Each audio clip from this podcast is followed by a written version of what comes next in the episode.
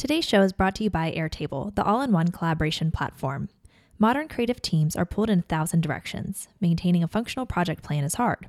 Wrangling designers and writers, copy edits, and clients all on deadline can get messy fast.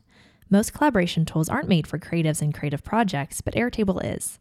Airtable makes it easy to organize stuff, people, ideas, anything you can imagine. That's why leading creative teams at places like experience design agency Huge, product development agency Planetary, and retail brand United Colors of Benetton use Airtable. It's flexible enough to adapt to your process, but powerful enough to keep everything on schedule. And let creative people be creative. Visit airtable.com slash glossy today to get $50 in free credits. Barney's doesn't guarantee success. Vogue doesn't guarantee success. What guarantees success is if you actually find an audience that actually loves your product. We've been very slow to change in terms of how technology has impacted our lives. A new social network can pop up overnight and completely change our business model. Hello and welcome to the Glossy Podcast, our weekly show where we discuss fashion, luxury, and technology with the people making change happen. I'm your host and Glossy managing editor, Hillary Milnes, and with me this week is Aaron Luo, the CEO of Caraa. Hi, Aaron. Hi, Hillary. So, we are actually live from the Glossy podcast. Yes, we are. So, we've been talking a lot about Amazon, about brand stories, authenticity and marketing, something that I know that you guys are practicing a lot. So, why don't you tell us what Caraa is? Have you been, been with the brand since it started? How did you get involved? Um, What's your background? Yeah, hundred percent. So, thanks for having me on the podcast. A long time fan, and uh, so Caraa, we started as a luxury handbag brand based in New York City, and uh, we always say we are rooted in sports. And what that means is that initially the brand, when we first started, the idea was to produce a high-end luxury bag that she can use for the gym, and then she can take it outside to anywhere else she goes throughout the day um, as we think about long-term vision for the brand, what we really want to do is we want to own the movement, and what that means for us is if she is moving, right, whether it's her daily commute between, you know, Hoboken to New York City, or whether it's taking a long trip from LA to Sydney, as long as she's moving, we want to be servicing her with our product. Mm-hmm. So what that means is that our product are extremely functional and versatile, um, while on the outside it looks like a luxury traditional um, handbag. Mm-hmm. So that's how the brand usually started. Um, you know, for um, for for me, my family has been doing handbag manufacturing for luxury brands for the last 20 years, and uh, our co-founder Carmen Chen Wu, she is a CFDA awarded fashion designer and uh, has always been in the luxury fashion handbag space. Mm-hmm. And when we first came together, I think it started really kind of with two reasons why we started the brand. One, we just couldn't find that one bag that could transition with her for inside and outside of the fitness uh, fitness studio. Mm-hmm. So you either use a traditional sports bag which is very functional, but aesthetically speaking, sometimes very masculine, mm-hmm. uh, sometimes just not pleasing in the eyes, if you may. Um, or she ended up using kind of a luxury bag, which mm-hmm. is very well made, very well crafted, but now no really functional. Um, even though it's beautiful. And by the way, it was very expensive, right? So the idea was to can we marry the two and come up with something that's functional while looking um, high end, if you may. And uh, truthfully speaking, because of our family background, because we have seen luxury brands uh, of all calibers, you know, across the world, uh, we just feel the overall aesthetics speaking, it's becoming a little stale, right? I think, you know, and Carmen says this the best, my, our co-founder. She says, you know, a lot of times I think handbag is becoming almost like a pot of flower, mm. right? Like it's beautiful to look at, but yet not really that functional. It's very delicate. And we just feel that, especially the millennial woman wants more. You know, she wants something that um, that's beautiful, but yet very functional, versatile, that can go through you know through her busy lifestyle. Um, so that's kind of the background behind the brand. Right. So we've been talking a lot about how how do brands today defend their reason for existing almost? Mm-hmm. how do you make customers care about your brand story? Every brand technically has they have obviously have a reason for existing a reason for why they were started. Yeah.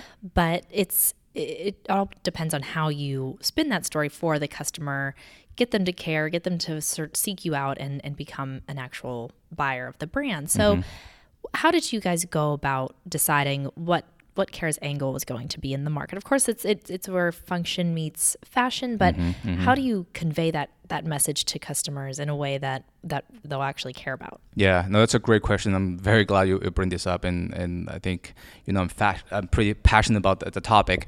I think for us, it really starts everything with product, right? And for us, you know, there there's plenty of brands out there right now that I think you will lead with. Let's just call it seven out of a ten product, right? But awesome storytelling, awesome customer service, awesome customer experience. But the product itself, it's really seven, six, maybe eight at best.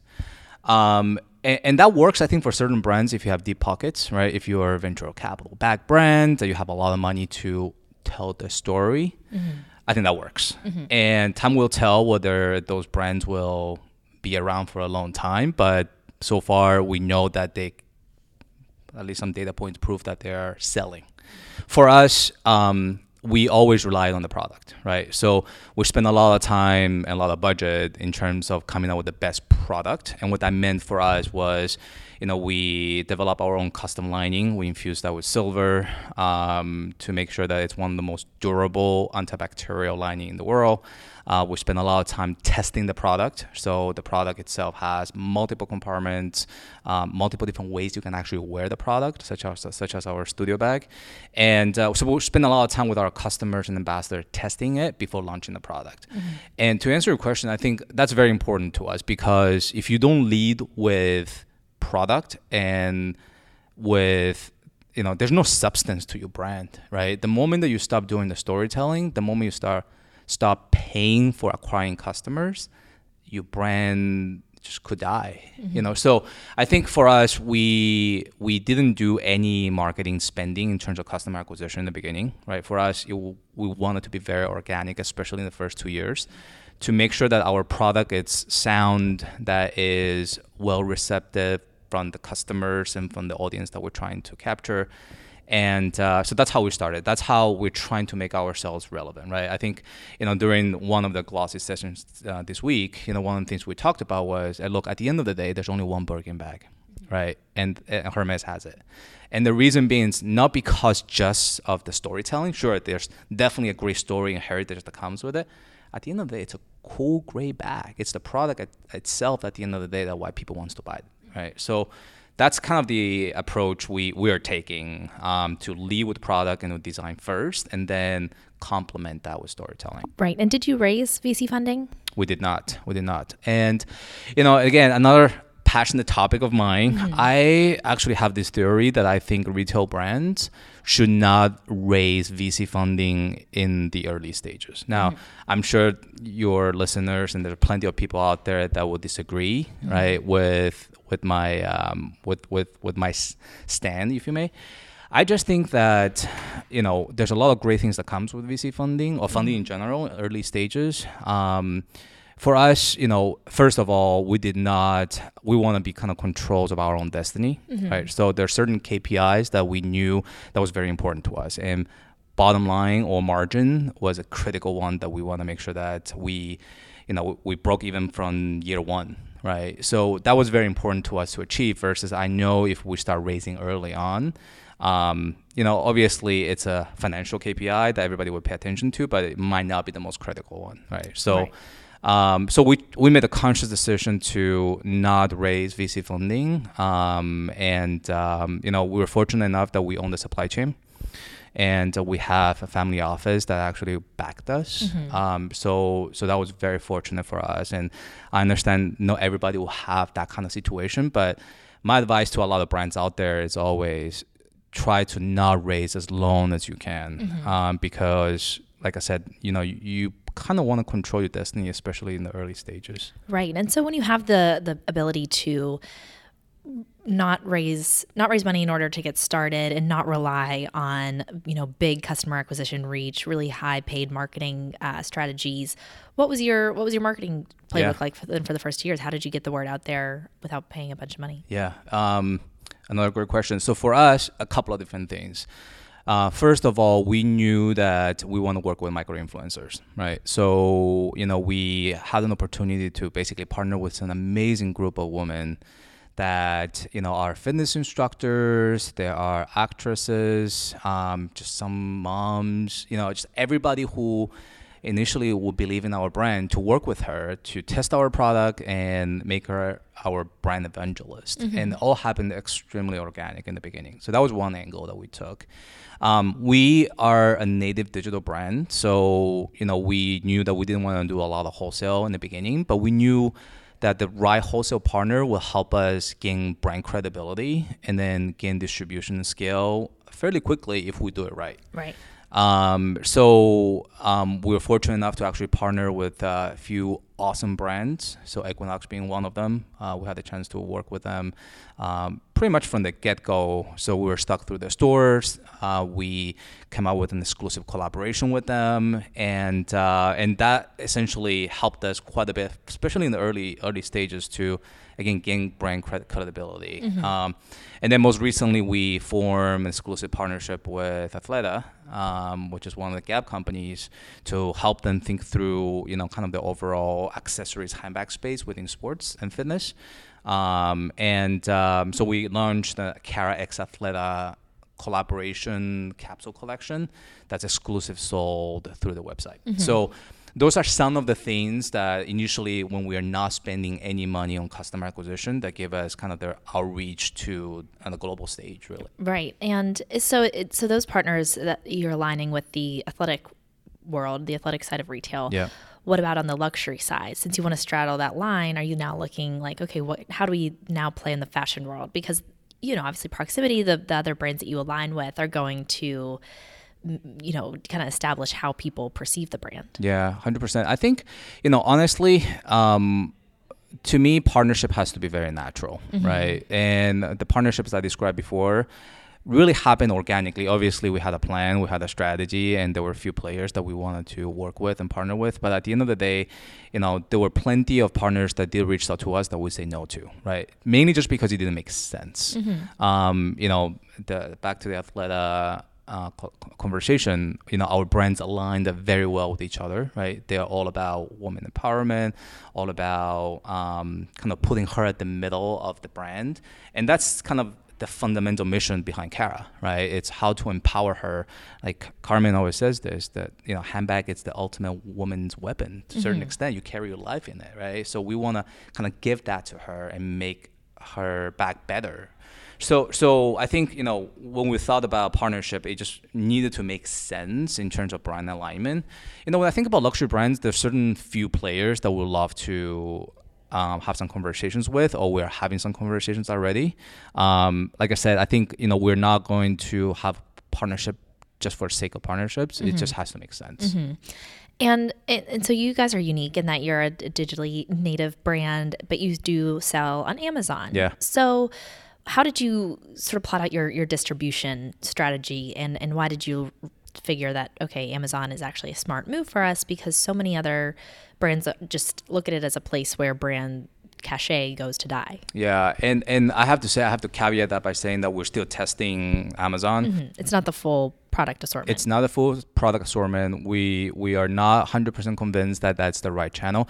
You know, for me, uh, here's here's how I think about luxury brands or brands in general, right? When you brand become over distributed, right? Meaning that you know if you can buy your product anywhere and everywhere, to a certain extent, I think it, it, it chips away a little bit of the brand equity, right? Uh, it kind of loses a little bit of exclusivity and makes my own e-commerce a little less special to a certain extent. Um, especially with Amazon, that it's not really let's call it brand friendly, right? It doesn't give you a lot of brand freedom, or for brands doesn't really allow you to create your brand experience on their platform. So you know, to me, Amazon, I think, you know, my overall thought about Amazon is that, look, if you were a commodities business, right, if you are in the basics business, um, you should be scared and you should not be on Amazon, right? Because Amazon has massive access to big data and they're able to identify trend at the very early stages. And if they think your category that you're in, it's a lucrative, good category for them, they will possibly copy. You know, and uh, you know, for niche brands like ours or specialty brands like ours, um, you know, where the brand itself is led by a fashion designer that actually creates trends, right? Our job, you know, the way we think about ourselves is to actually tell the consumer something that they need before they need it, right? Before they even know they need it. So because of that, Amazon will never be able to copy us, you know. So we we don't see them as a threat per se, um, but you know, there's a difference between that and us going full in into selling on on Amazon. So I think you know we're still watching, we're still testing a few things in there, but um, we certainly for a brand like ours don't see it as a threat. Also, I'm although I'm I'm just not convinced that that's the right platform for us either. Right. So you don't you don't think that Amazon is in the business of or going to try to get into the business of fashion trends or set like setting those trends? No, not at all. Even when all of these search, uh, especially in retail, but search in general starts on Amazon. Yeah, I, I think. Look, I think they can spot trends, right? And, and back to my point, I think all the searches and and all the sales and reviews, I think gives Amazon great insights, right? And they have so much scale, right? I mean, we know that over 40% of the U.S. e-commerce sales happens on Amazon. I mean, that's like a beast, and and um, be, but because I think they rely on data, that itself it's almost non trend creation i- if, if i'm making sense Yeah, because it's it's just sort of repurposing what's already Exactly. in the in the data. So exactly it's already there. it's, it's looking at the market it's looking at what possible demands are out there and then be able to actually go into the category and leverage the supply chain to actually produce something that's you know to a certain extent better and cheaper than all of the major brands that's out there who's offering the same product so um, yeah I, I, I, I believe that they are great at catching an early trend and fabricating it right versus creating a need or creating a trend Today's sponsor is Airtable, the all in one collaboration platform. The creative world is constantly evolving, and to keep up, you need a tool that's flexible enough to adapt to your process, but powerful enough to keep everybody on the same page. Airtable is modern software. Its fields can handle any content you throw at them add attachments, long text notes, check boxes, links to records and other tables, even barcodes. Whatever you need to stay organized. That's why when the team at WeWork needed a tool to manage their entire creative process from ideation to content creation, they turned to Airtable. Airtable empowers you to do your work your way. Try it today. Just head to airtable.com slash glossy to receive $50 in free credits. So can you just walk us through what testing on Amazon looks like or how you want to um what it looks like for a brand in your position, like how you went about starting to test on Amazon? Like, how did you choose what products you would sell? Like, what were right for that market? How did you choose how to price them? How did you decide? There's like different levers you can pull on Amazon, and and, and I feel like when testing them, it's like, okay, how much do I invest? Because it seems like the more you mm-hmm. invest on Amazon, the better it would perform. Yep. So, how did you set the right goals that you wanted to see would against these expectations of, okay, we know this is like a limited uh, representation of the brand, and so you kind of had to manage expectations around that. Yeah, it definitely is a touch and go, right? It, it's it's. I wish I can tell you we had uh, this master plan on here, the 20 things we need to test, but it's a little bit of kind of um, we do this, see what happens, and you know, depending on the results, we do something else. Um, for us, you know, we knew that we wanted to test some high price items and some low price items and see initially what was the result from the customers or from the people that was buying that were buying. Um, you know, price honestly for us wasn't really a point of test. Um, meaning that, look, went back to my point before. If I was in the commodities business or if I was in the basic business, right? Um, finding the right price point is very important, right? Because I will look at all the white T-shirts that's out there, and look at obviously the quality and think through their pricing and say, how do I be competitive, right? What am I going to do to persuade the person who's searching for a white T-shirt to purchase our product, right? And again, if it's a commodity pricing, it's a huge factor. For us, we're a specialty product. It's a niche product um, that honestly, there's really not that much comparison out there, right? Right. And, and you have to set the price and stand by it Mhm. in order to convince people that that's what they should be paying for it, especially this early on. Exactly. So, you know, when it comes to pricing, I think it was a pretty straightforward um, conversation for us, right? Because um, if I was in the commodities business, right, if I was selling, let's say, a white T-shirt, um, we know that there's a lot of white t-shirts out there, right? So to be competitive, besides quality, you know, you probably want to take a look and see what other people are selling white t-shirts for and then be competitive from that perspective right? For us we're a specialty product. Um, again to a certain extent there's nobody like us out there right doing what we do. That's probably one of our kind of selling features is that we're unique our designs are unique that nobody else can touch. Um, so we knew that pricing was never going to be a big point for us to test. Um, matter of fact it's kind of the same you know when we first uh, launched in Amazon. It's the same as our own website, and uh, we kind of want to see the results of that. Um, but yeah, that's the that's the that's the the extent that we start testing, and obviously we start testing traffic, we start testing conversions, the usual things that you test, you know, with any e-commerce. Um, but um, I have to say.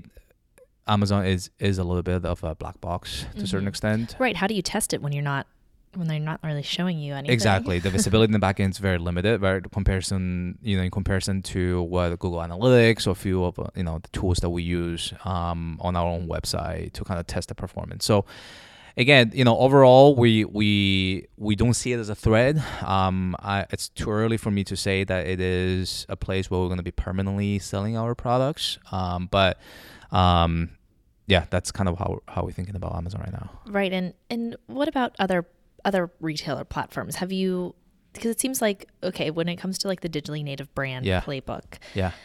brands have realized okay, you need an in-store experience, you do collaborations to help exposure, but the wholesale relationship has been like it it seems like it's something that brands don't really want to take the plunge in.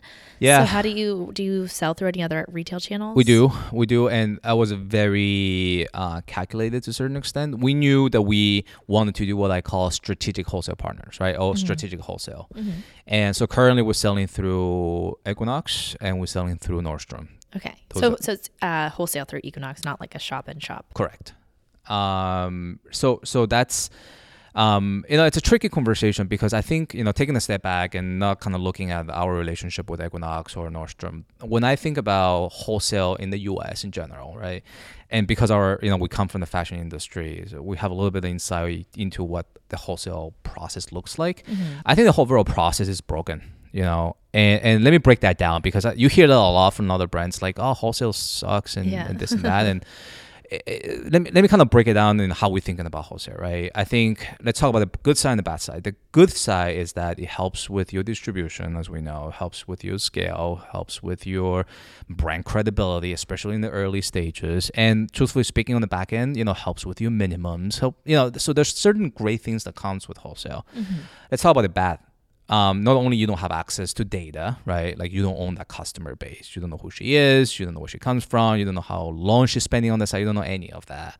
But the financial model between you and the retailer, I think it's also very strange to say the least, right? It, you know, for most deals that you have, and I'm talking about large department stores, right? If you look at traditional wholesale models, they basically have the right to return the product back to you if they don't sell it, mm. right? Which you kind of take a step back and say, wait a minute, you ordered this from us, right? We produced it for you. We ship it to you on time. We ship it to you with a good quality, and but you bought it. And and the model, the way it has been in the past, is that now they have to the right to return back to us if they don't sell.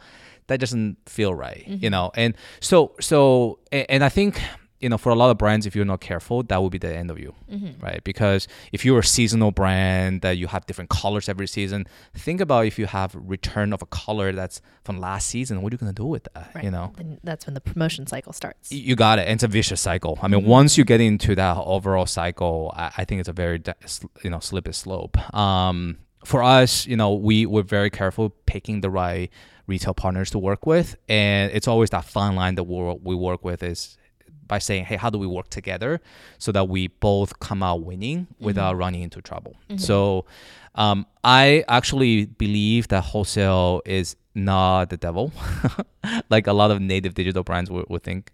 Um, you know, for us, we love our retail partners. Um, once again, we do want to be everywhere, right? But we want to be very selective who we work with. But I think wholesale done well, it's a very powerful distribution channel. Right. And do you think that some retailers are doing better at kind of realizing that brands are being more strategic about where they sell mm-hmm. and, and doing what they can to improve the experience, minimize promotions, and kind of win that trust back, especially when when you consider Amazon's domination in this in the space. Hundred percent. I, I think, I think a lot of them are realizing that they have to. Right. It's not really just even think ahead. It's uh, either you do that or you know a lot of brands just might start pulling back on what they start selling through them. Especially a lot of brands are start thinking about selling on their own through e-commerce. Now that would take a little bit of time. Right. It's not that easy to switch from the wholesale model to an e-commerce model. So retailers probably realize that some brands can switch overnight. But I think, yeah, I think, I mean, you know, we talk to a lot of retailers constantly, and, and you definitely get the feeling that they are starting to think about, or in some cases, changing their model to make sure there's truly a partnership between brand and retailer mm-hmm. versus, like I said before, it's it's it's kind of a one way street in the past. Right. So when when you're looking at what what's next for the brand, where, how do you sort of decide what's what's most urgent in terms of where your resources need to be? Is it designing new product, adding more product SKUs? It seems like you guys have a, have a good number of brands already, or Yeah. not brands, but products already. Yeah. Is it you know expanding your your distribution strategy? How do you, or you know, in, in changing your marketing strategy? How do you decide where your dollars go at this stage with the with the company? Yeah. So I think for us, so so a couple of things. I think you know I think of ourselves as ourselves as um, you know what I call native digital brand 2.0, maybe 3.0, depending who you ask. And, and what I mean with that is, look, you know, you you you look at 10 years ago, right? You had this great kind of you know awesome brands, native digital brands that that started. You know, there's the Warbies, the Bonobos, the Everlanes, um, Casper. Um, and one thing I think I learned from those guys, right, when I think about those brands, is that be focused. Mm-hmm. You know, be focused. Don't try to create a lifestyle brand from day one. Mm-hmm. You know, there's a lot to be said about being laser focused on certain product categories and be really good at that. And so that's kind of how we're thinking about ourselves, right? We, you know, we we never use the word lifestyle, even though obviously there's certain things that we hope that we can service her on besides kind of the gym to office and you know all the movement things we talked about before. But um, we want to be focused. We are not going to be the brand that comes out with you know hundred different SKUs, right? So we want to be really good at the few SKUs that we have and constantly improving those. You know, we will introduce new products um, and and potentially different categories. So TBD on that. Um, but again, for us, it's how how do we be best at this particular category? And for us, it's uh, it's leather goods. You know, it's handbags, it's accessories, it's leather goods. So Right. And and so who's your your target market? I know you're expanding globally in other in other regions. So how do you how do you do that as a small brand? Yeah. So um, right now we're primarily U.S. Uh, we do ship worldwide. Um, so there are certain countries that we start seeing growth. Right, Asia. It's obviously a, a- big area for us to think about. Um, I think there's a lot of things that we can do in the U.S. Um, you know, right now we're primarily a coastal brand, right? So, New York, LA, San Fran, Seattle, um, Miami. Um, I think for us, you know, we constantly thinking about how do we capture more of the share in the U.S., more in the middle, right? There's a lot of we have a great loyal customer following more in the inner land of the U.S. And you know, our thought is how do we how do we how do we maximize that? How do we double down and how do we educate and reach out to those customers and let her know what we what we can offer? So um, I think that comes with potential retail footprints. That can come with you know additional marketing spending. You know, there's certain le- different things that we're exploring, um, but I think there's plenty of work to be done in the U.S. alone. Right. Do you see like what are the biggest um, pitfalls or you know traps that you want to avoid as a brand who's looking back at you know the last 10 years of of the D2C brand era? Yeah, um, great question. I think, um, well, the, the key thing is for us, we keep reminding ourselves we have to lead with product, right? Um, again, you know, respect to all the DTC brands out there. Um, I, I just think that there's a lot of DTC brands out there that um, kind of lead with you know a seven out of ten product, like I said before, mm-hmm. but great storytelling and you know great customer service and customer experience, and you know, I think we just need to keep reminding ourselves that at the end of the day, you have to have substance, right? Your product has to be different, has to be unique. So that that's the, that's the key thing I, I will highlight. I think the second thing is do not get on, do not get hooked on marketing acquisition or, or, customer acquisition through marketing, right? I, I just think that, look, if you do it well, it can be a very effective way of acquiring customers. But I see it almost like a drug, mm-hmm. right? Because, yes, it works while you pay, right? But the moment that you stopped, are you going to have the same group of loyal customers? Are you still going to have the same awareness?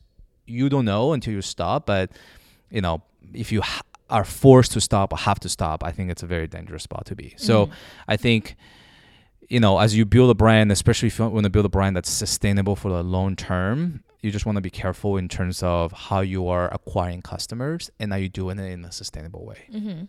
Right. And so, and so with all of this in mind, what do you think the, the path is forward? Like, what's your ideal exit strategy? If yeah. you were to see where this brand is going, is it an IPO? Is it how big do you think reasonably like standalone brands can be today, especially when you look at how crowded the market is, and and how does that figure into your your long term goals? Yeah, hundred percent. I think, you know, so I mean, there's a lot of uh, conversations out there, and and you've had a few guests in your show talking about this. Um, I I also don't believe in the billion dollar brands, right? Mm-hmm. I, I just don't think those exist.